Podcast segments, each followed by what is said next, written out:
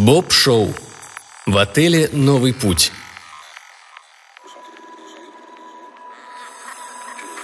Помещение было чистым, комфортабельным, даже элегантным и совсем не похожим на машину для убивания людей. Когда входная дверь захлопнулась, Ренфрю несколько секунд стоял неподвижно, пытался определить наиболее вероятные источники смерти. Кухня всегда самое хитрое место в любой квартире, и поэтому туда-то лезть точно не стоит. Любая крошка пищи и любая капля воды может быть отравлена. Не исключено, что электроприборы только и ждут случая ударить током неосторожного жильца, а банки с яркими надписями окажутся бомбами, готовыми взорваться при первом прикосновении. А открыв дверцу шкафа, можно запросто получить струйку быстродействующего газа в лицо, и хватит одного вдоха, чтобы... «Хочешь выжить?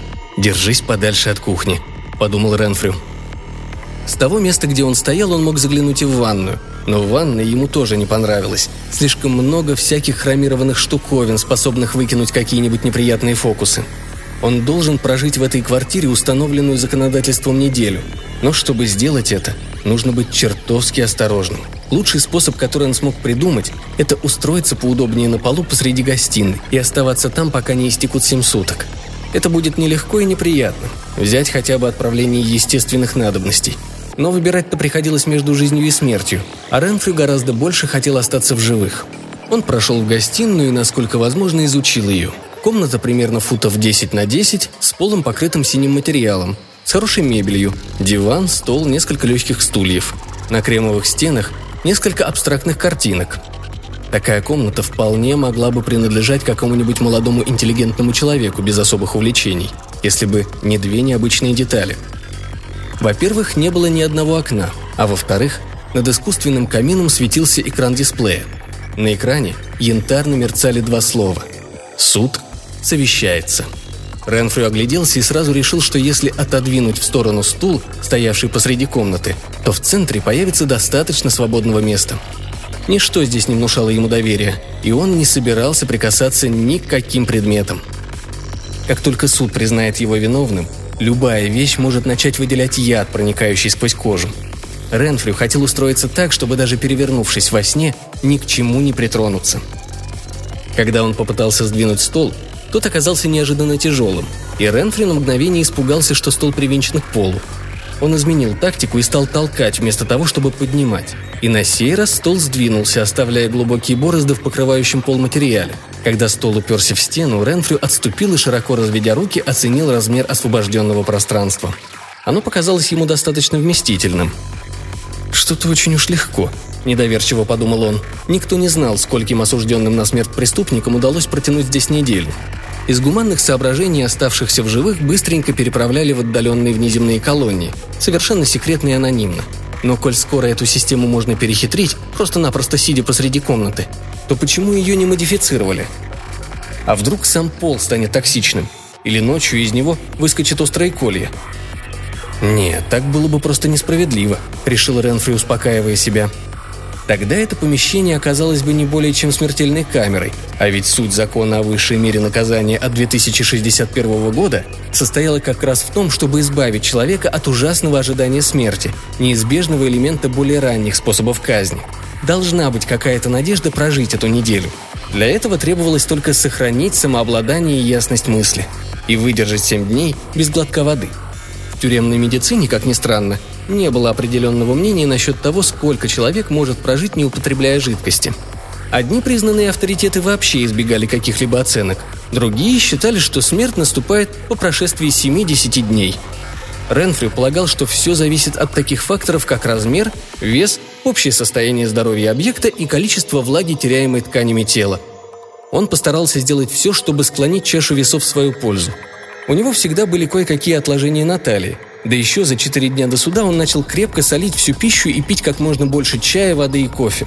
Склонность его организма накапливать жидкость, которую он в прошлом так часто проклинал, теперь позволила ему увеличить свой вес килограммов на 5, что приблизительно соответствовало 4 литрам спасительной жидкости. Одного этого было достаточно, чтобы выжить. Ренфрю заранее знал, что перед тем, как его засунут в эту камеру, у него отберут все личные вещи. Утром после завтрака, в последнее оставшееся время, он покрыл большую часть своей кожи не пропускающим влагу составом, который, к счастью, почти не имел запаха. Хотя он и подозревал, что эффективность этого средства будет быстро снижаться, все же некоторое время поры его кожи останутся закрытыми, предотвращая испарение и давая ему лишний шанс в борьбе за жизнь. Можно было принять две меры предосторожности. Ренфрю взглянул на экран над камином и отметил, что суд все еще совещается – Дела у его защиты шли настолько плохо, что Ренфрю ожидал вынесения приговора с минуты на минуту. Фортеск, молодой государственный адвокат, упирал на то, что охранник магазина, которого подстрелил Ренфрю, сам обвинялся в непредумышленном убийстве ребенка. Юный грабитель пытался скрыться с подносом полным золотых колец. Подразумевалось, что Ренфрю оборонялся от чрезмерно рьяного служаки. Но сам Ренфрю прекрасно понимал, что судьи всегда на стороне рьяного служаки, а не взломщиков – Судьи сами были бы не прочь нанять целый полк таких служак, дабы охранить собственное имущество. Не питая на сей счет особых иллюзий, Ренфри упорно размышлял, как прожить неделю, назовем это помещение одним из его наиболее популярных имечек, в отеле «Новый путь». Уменьшить испарение влаги из тела можно было еще одним способом – понизив температуру воздуха. Ренфрю заметил на стене термостат и установил его на минимум. Затем он отправился в кухню, налил стакан воды и выпил, чтобы еще хоть немного увеличить запас жидкости в организме. Он почувствовал большое искушение набрать воды в каждую подходящую посудину, чтобы создать недельный запас. Но это было слишком опасно.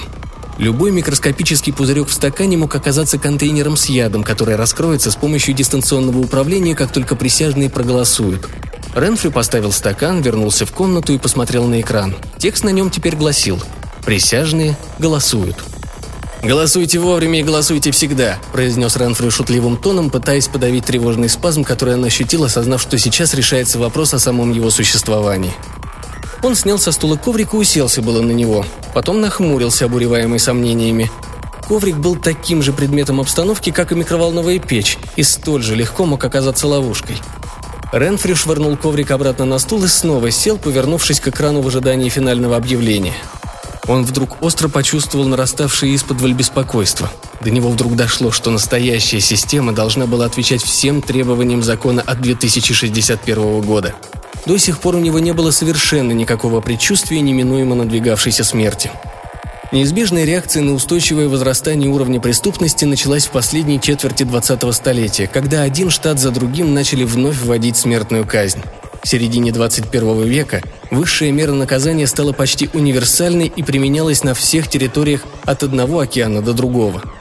Пропорционально выросла и этическая проблема, всегда стоявшая перед законодателями. Правомерно ли осуждать убийство и в то же время по решению суда отнимать у человека жизнь? Какие бы ни вводились изменения в существовавшие способы казни, принципиальные возражения против узаконенного убийства оставались все те же – сообщать человеку, когда и как он умрет, и потом заставлять его ожидать этого, в высшей степени негуманно.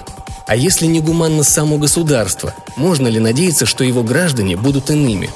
Это был больной вопрос. Как без жестокости привести в исполнение жестокий сам по себе приговор? И приемлемый ответ появился в 2061 году – Длительное, разъедавшее душу ожидание казни, уступило место прямому исполнению приговора, выносимого путем голосования суда присяжных из 13 человек. Кошмарная неизбежность смерти сменилась возможностью бросить вызов судьбе в номере этого отеля. Не только точное время и способ казни оставались неизвестными заключенным, но был также и лучик надежды, что сие мрачное событие может вообще не произойти. А это все меняло. Ренфри отметил, что он возбужден, насторожен и более всего уверен в том, что победит систему.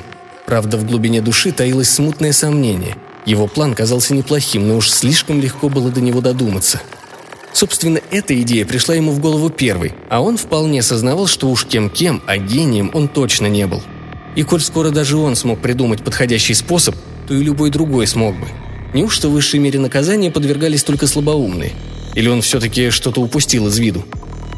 Снова послышался звонок, и на экране появились новые кроваво-красные слова. «Голосование завершено. Ждите решения». В нижней части экрана незримая рука начала безжалостно стирать циферки 60-секундных часов. «Со мной все будет в порядке», — подумал он. «Все, что мне придется сделать, это просидеть здесь семь дней». Его взгляд упал на две вертикальные щели у основания стены, будто в стене была маленькая откидная дверка. Он с нехорошим ощущением уставился на эту дверку, пытаясь определить ее назначение. Роботы-чистильщики. В этом помещении царила такая чистота, какую могла навести только автоматическая уборочная система. Это означало, что ночью, когда жилец спит в постели, из стен выползают маленькие бесшумные машины и подбирают каждую пылинку. Но ведь он не собирался ложиться в постель. Он будет лежать на полу, а деловые роботы примутся рыскать кругом, натыкаясь на его тело, и любой из них сможет убить его дюжиной разных способов. Ренфрю взглянул на часы. 20 секунд до того, как его камера объявит ему войну. Он приподнялся, повернувшись к кухне. Может быть, он успеет сбегать туда и притащить легкий столик. Не будет ли безопаснее устроиться на этом столике? Что если... Его руки непроизвольно взлетели к рту, когда он услышал финальный звонок, возвещавший о том, что суд принял решение. Он посмотрел на экран и похолодел. Его челюсть отвисла. Настолько неожиданно были три слова, засветившиеся на экране дисплея. Решение невиновен. Ренфрю выпустил из легких воздух с шумным дрожащим всхлипом.